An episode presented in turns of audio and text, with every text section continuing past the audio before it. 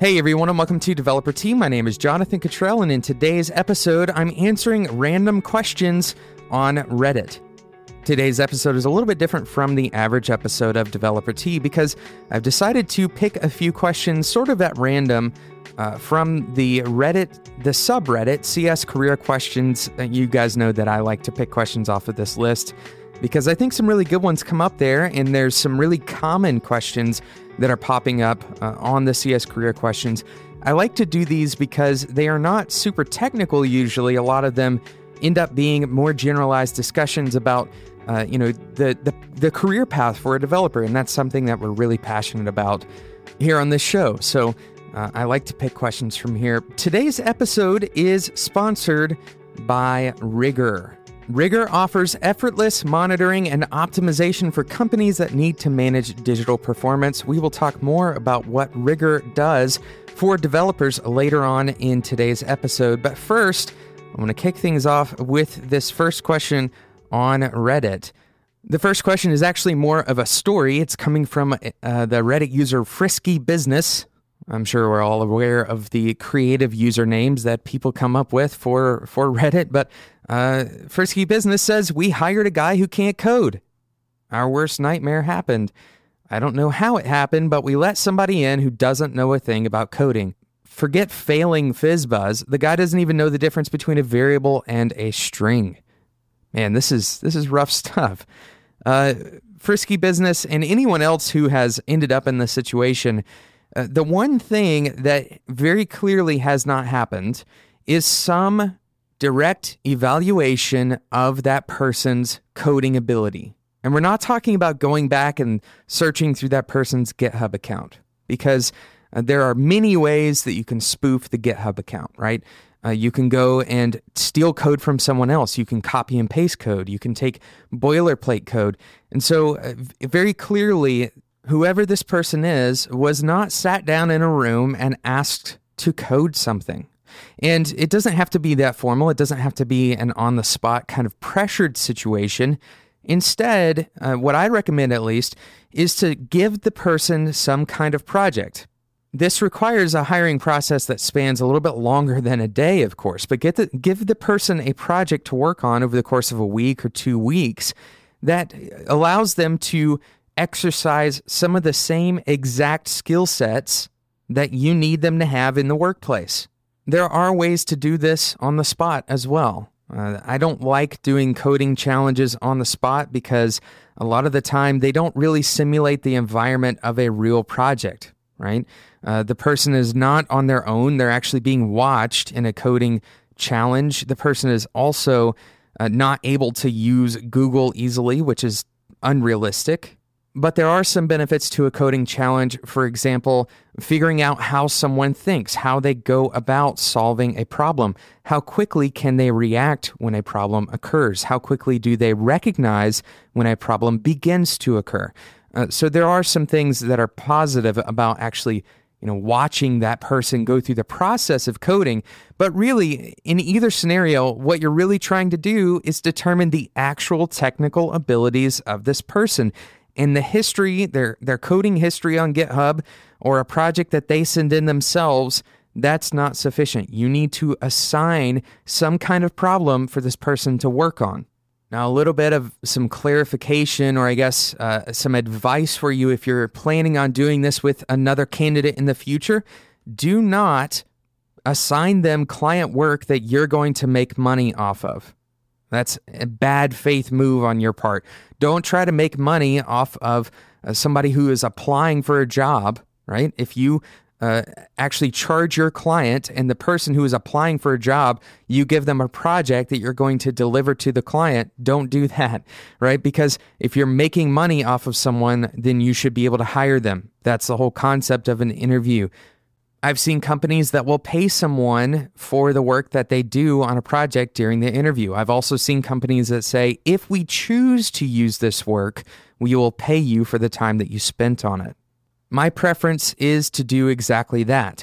Give the person a project that they will likely continue working on if they get hired. In other words, that project that they did as a part of their interview process, they're just going to keep on working on that when they're hired. They know exactly what they're doing on day one because they've already been introduced to the client or they've already been introduced to the product that they're working on. And so that transition is a whole lot smoother. So, for people like Reddit user Frisky Business and anyone else who ends up in this kind of situation, to avoid it in the future, quite simply test the abilities of that person and do so with something new. Don't go back and try to deduce what their abilities are based on their past history. Test them directly with a problem that you know uh, kind of the solution to. That brings up an interesting point about problems and solutions. For front end developers, this is a little bit different, right? Because the solution is uh, one of many possible solutions. This is true for other code as well, but typically you can't run a the the result of front end development um, through a series of tests to determine if that person succeeded or not.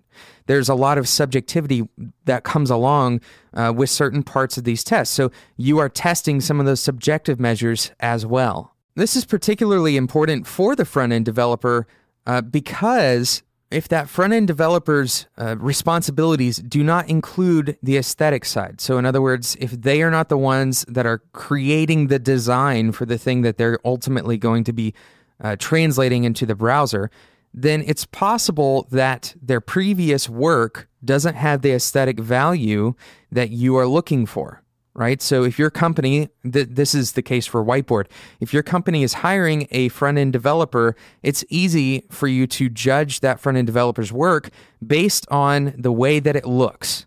Right. And it could be that that front end developer was working on a project with a designer that isn't uh, in the same style or quite simply isn't as talented as another designer, simply as a product of their situation. So it's very important that you test your candidates based on your standards, right? So it, it's important that you provide them, for example, with something that is similar to the work that they would be doing in your office. If you have a designer on your team, you should provide them with a design from that designer. So ultimately, what we're saying here is make sure you're testing the abilities of the people that you're hiring inside of your situation, inside of your context, from your values, and test them by your standards. The next question comes from user Dawson J. Bailey. And I'm going to have to do a little bit of censorship here. You all know that uh, developer Tea is clean, so we'll jump over a couple of these words here. But uh, Dawson says, going into college soon, pursuing computer science. Am I screwed if I have very little experience with coding yet? Dawson goes on, I'm scared that everyone else going into this is already a whiz kid who has made iPhone apps, and I'm just a guy who likes video games and wants to work with computers for living. I have no real experience except for a Python class I took in high school, and that was still pretty hard for me. Dawson, the answer is you are not screwed if you have very little experience with coding. In fact, when I went to college, I went for music. I hadn't touched a piece of code in my life when I went to college. The same is true for many, many other developers. And what you're experiencing with this idea that other people are the whiz kids who have already made iPhone apps that's called imposter syndrome.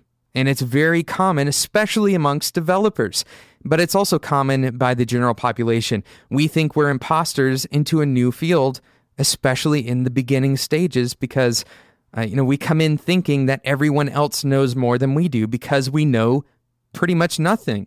But the truth is, Dawson, you and everyone else who codes, they have to start somewhere. And today may be the day that you start coding there are many other people who will be joining your uh, class when you choose to go for a CS degree. There are going to be many other people in class with you who have never touched code.